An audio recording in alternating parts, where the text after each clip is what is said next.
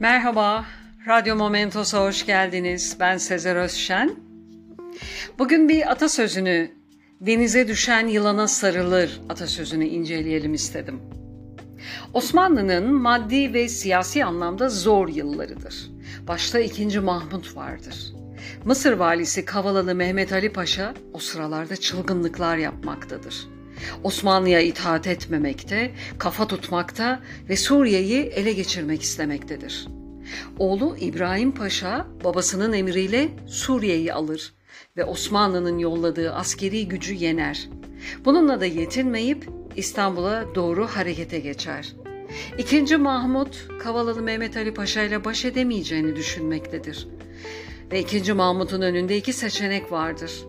Ya Mehmet Ali Paşa ile anlaşacak ya da yabancı yardımına başvuracaktır.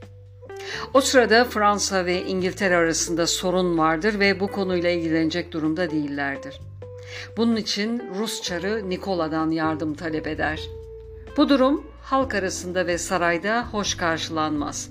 Bazı vezirler padişaha durumu bildirince 2. Mahmut çaresizlik ifade eden o ünlü atasözünü söyler.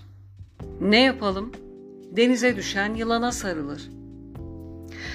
İnsanlar bazen zor ya da tehlikeli durumlara düşerler. Can havliyle bir an önce çözüme varmak, tehlikeden kurtulmak isterler. Bu durumda yardım edenin kim olduğu önemli değildir. Zor durumdaki insanlar gerektiğinde tehlikeli kişilerden bile yardım isteyebilmektedir. Çaresizlik bazen her yolu denetir gibi anlamları içerir. Bu deyimi her duyduğumda aklıma üniversite yıllarımdaki bir olay gelir. Başka bir şehirde üniversite okuduğumdan aynı evde yaşadığım ve daha sonra bir problemle ayrıldığım arkadaşlardan birinin babası o zamanlar cep telefonu olmadığı için kızına ulaşamadığından tanıdık birilerini arıyor ve şansına telefona ben çıkıyorum.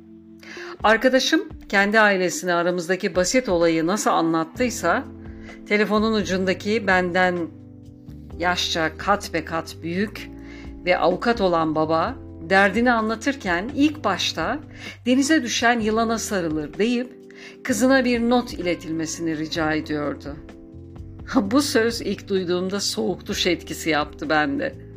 Elbette notu ilettim ama hep aklımda o yaşlı ve söz kullanımında gayet iyi ve mesleği bu olan avukat babanın bir başka babanın kızına savunma hakkı vermeden düşüncesini söyleyerek ardından da çaresizliğini sunması kaldı. Bu atasözünün uygun bir yerde kullanılmamasına iyi bir örnek oldu sadece. Dinlediğiniz için teşekkürler. Hoşça kalın. Momentos'ta kalın.